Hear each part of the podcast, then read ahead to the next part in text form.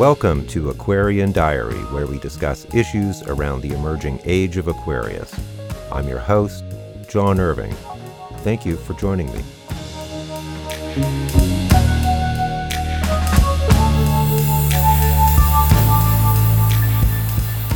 Greetings, all. It is January 25th, 2023.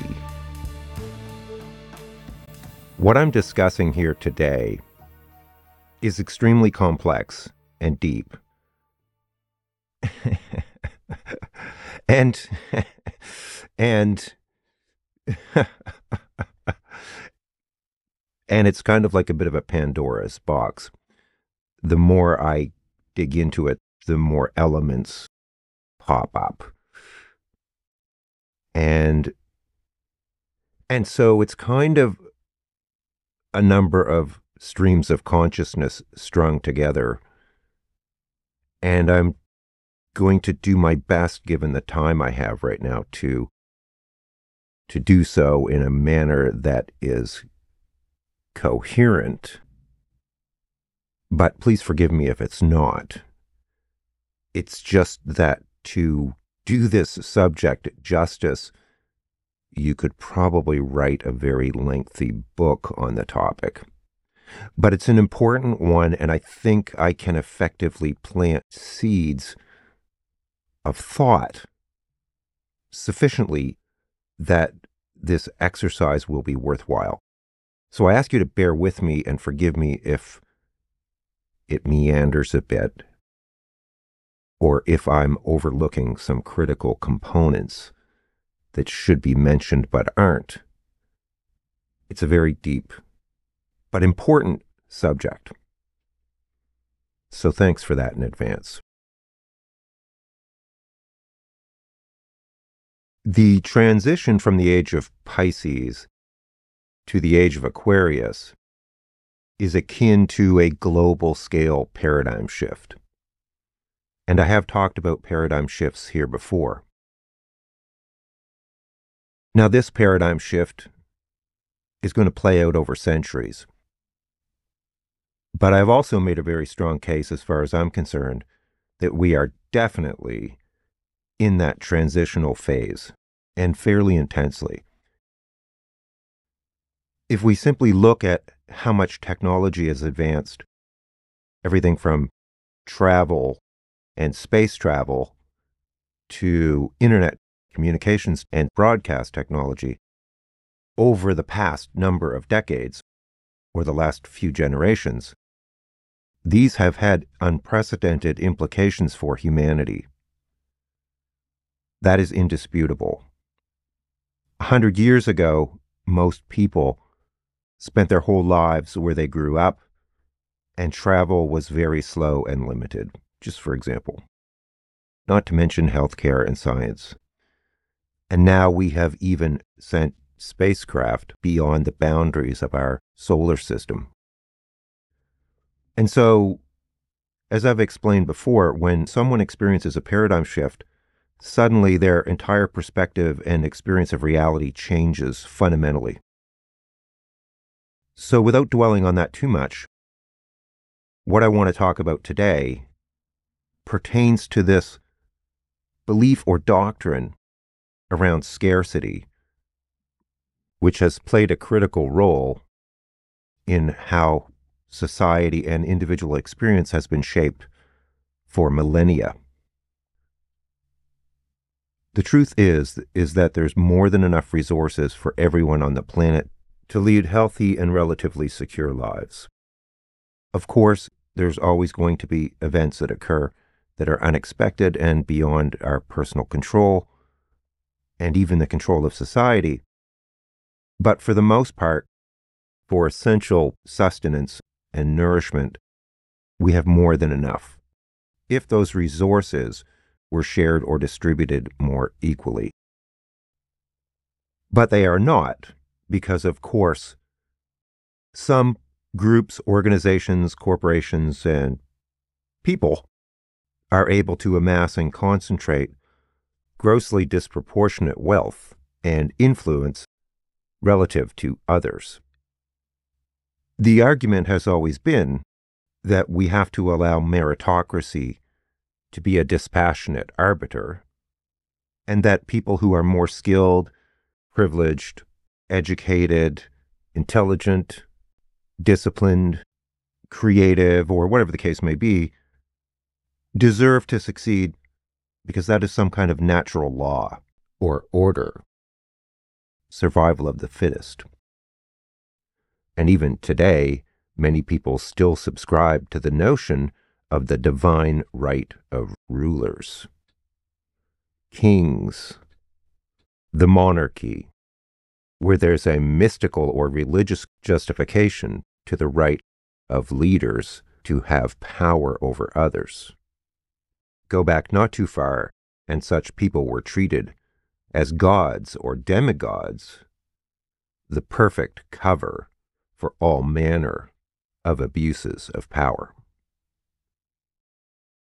One of the strangest aspects of this phenomenon is that it was actually supported by the masses in many cases. And even today, in the 21st century, the British monarchy, for example, still has an almost cult like following.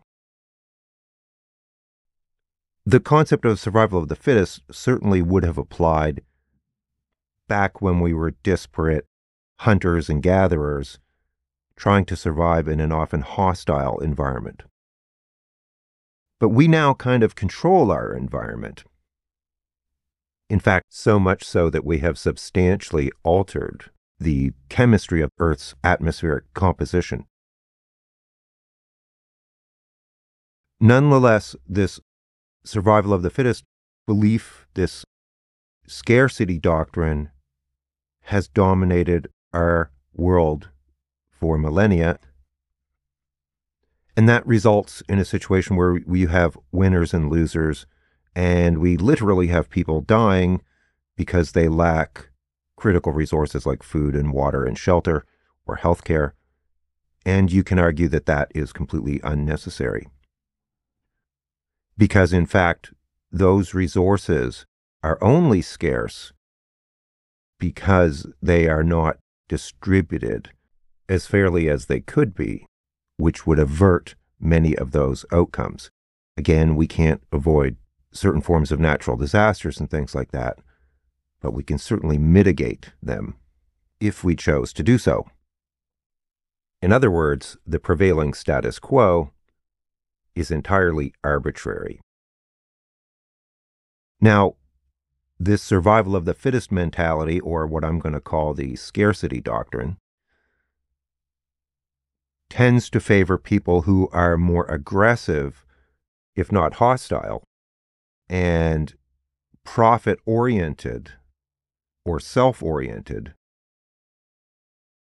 This mentality is vividly and gruesomely portrayed ad nauseum in popular culture, particularly film, and the vast majority of people do not even question it. Extreme levels of violence are regularly portrayed in a manner that does not remotely reflect reality. A common feature is extreme criminal violence, with no accountability or repercussions whatsoever. Atrocities can be committed one minute, and the perpetrator can be having dinner with his family the next, as if it was just a normal day. Whether it's a cop, a criminal, or a superhero doesn't matter. Money is an arbitrary concept. People agree to accept that a dollar has a certain value and the market will adjust its value depending on conditions and circumstances, but it is an abstract concept. It is not real in the sense that you can't eat it. It is an abstract representation of value. If suddenly tomorrow it was determined that the dollar had no value and you went to purchase something with it and it was not accepted as tender, it would lose all of its meaning instantly, overnight. It is only because we collectively agree to accept that it has value and that we trust its value that it is usable as a token for exchange. And if you get into investment banking, it gets much more abstract. People are basically gambling on whether commodities or stocks or futures or whatever are going to go up and down. They are not actually creating wealth or products or services as most people commonly think of them. It's basically a casino.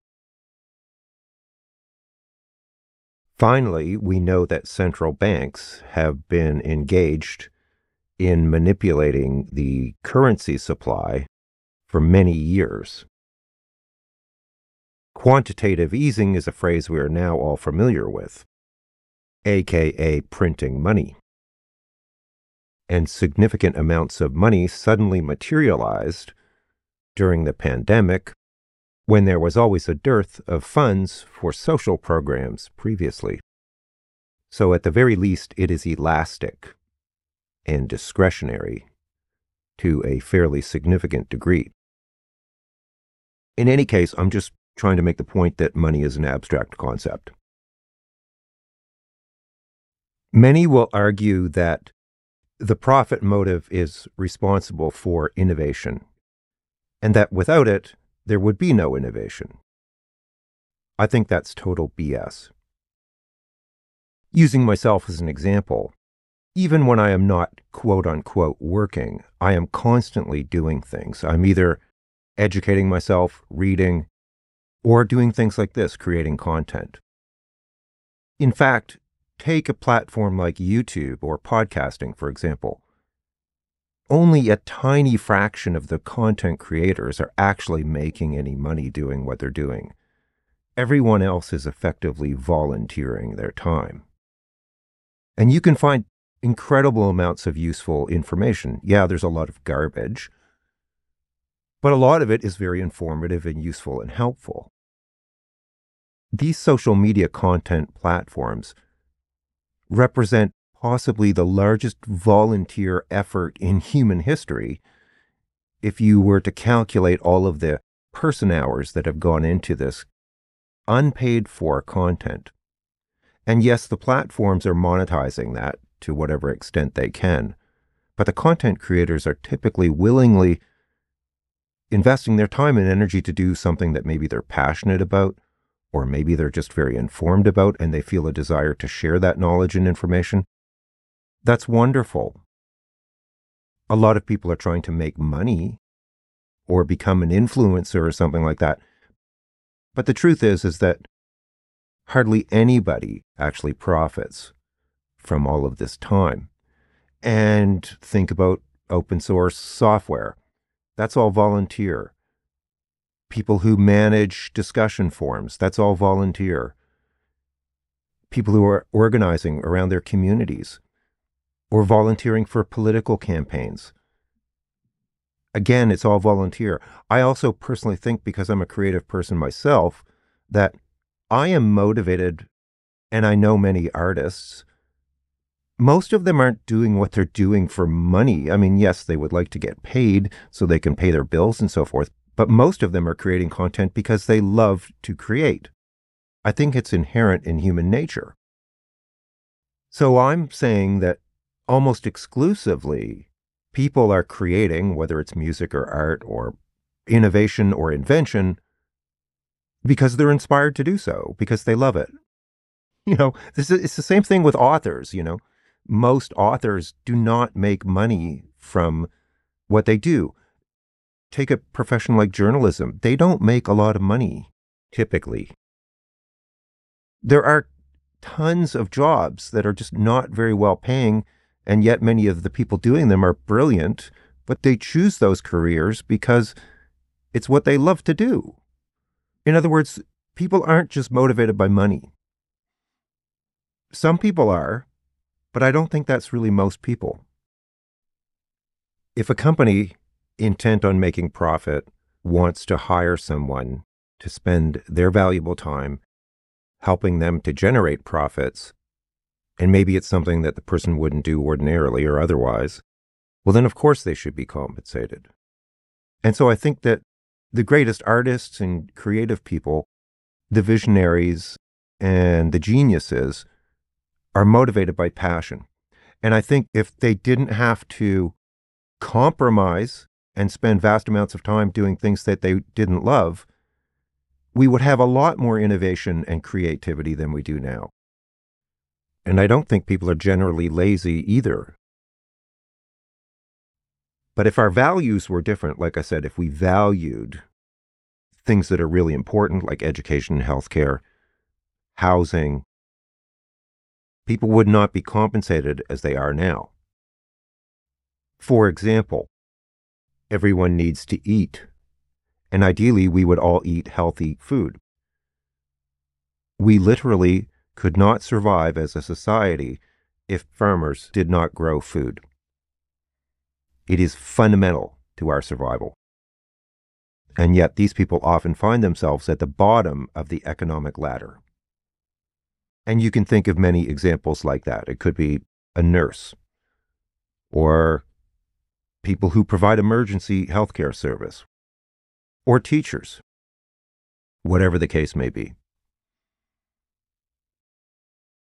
In contrast, imagine that we live in a world where the number one priority is the highest quality of life for everyone on the planet. If that suddenly became the number one priority, as opposed to survival or profit or self aggrandizement, then we would manage things completely differently than we do now. People would have health care, people would have food, people would have shelter, people would have a higher quality of life.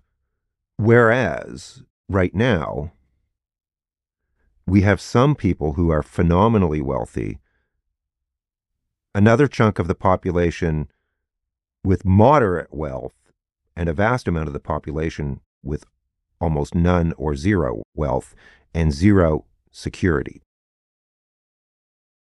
This creates the breeding ground for all kinds of conflicts, crime, calamities, and disasters that are completely unnecessary. Imagine a world where scarcity didn't exist. What would it look like? How would it be different? You wouldn't have some people at the top of the pyramid with the vast majority of people at the bottom. Many of the conflicts that we are familiar with on a regular basis would simply not exist because there would be no motivation or tolerance for them to exist yes, you would still need some kind of liberal democratic order to prevent lunatics and sociopaths from doing things that would cause harm to other people.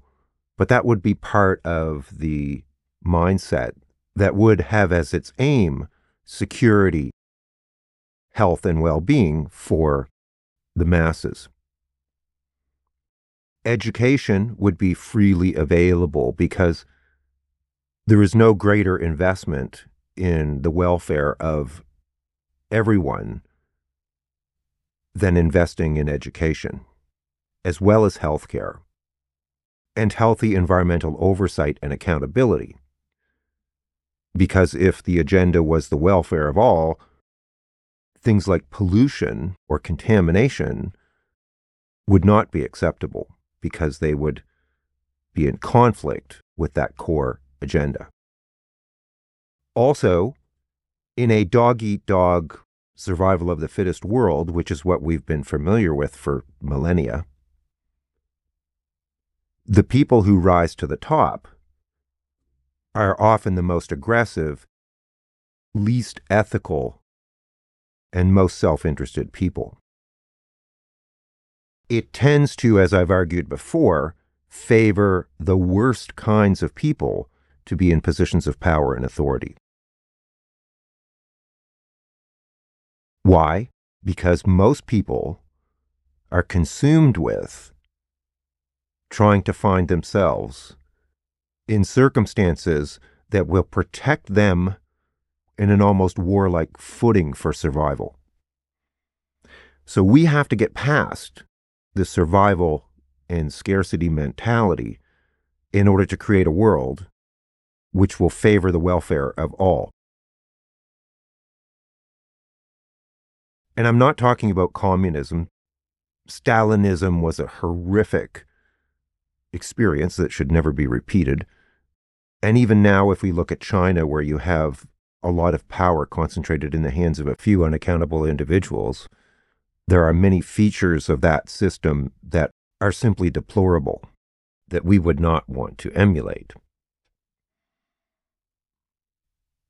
The current status quo, again, favors the concentration of wealth and power in the hands of a few who have questionable motives as far as the betterment of the planet and society is concerned. That is what we need to leave behind as we shift into the age of Aquarius. The current system, as I've argued before, favors the least desirable people, often ending up in positions of power, influence, and authority.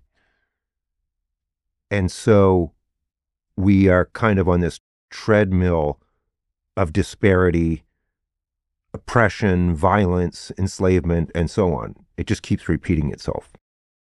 And it will continue to repeat itself until we break that pattern or that habit or that paradigm. As I've said recently, we need to stop believing in that system that fundamentally oppresses us and that rewards bad people and bad behavior. If we were to simply look at the situation rationally and, and objectively, one of the first things we would conclude is that having an educated population is probably by far the best possible investment we could make for our future. And yet, that is not remotely what happens. With a few exceptions, what tends to happen is that people who are already prosperous can afford to have their children get the best possible education if that's what they desire. And so ordinary people are extremely disadvantaged in this regard. So what happens is that people who have already concentrated wealth and power or influence tend to get more power and wealth and influence, and everyone else continues to get less. That is an unsustainable situation. If humanity really wants to excel, we need to make high quality education available to anyone that wants it. And there should be very few barriers to doing that. You know, we can look at the tax situation right now where the ultra wealthy pay a fraction as a percent of income of the amount of taxes that most people do. Again, the rich get richer and everyone else gets screwed. And that's assuming we don't go through a recession or, God forbid, a depression, where people with more marginal incomes would literally be standing in breadlines. I'm stating the obvious, but the economic system currently tends to favor people who are already wealthy by a great margin. It's not actually a meritocracy. A pure meritocracy would be the smartest, the best, the brightest, the most creative, would have the most success, but that is not what happens. Not remotely. That's a lie.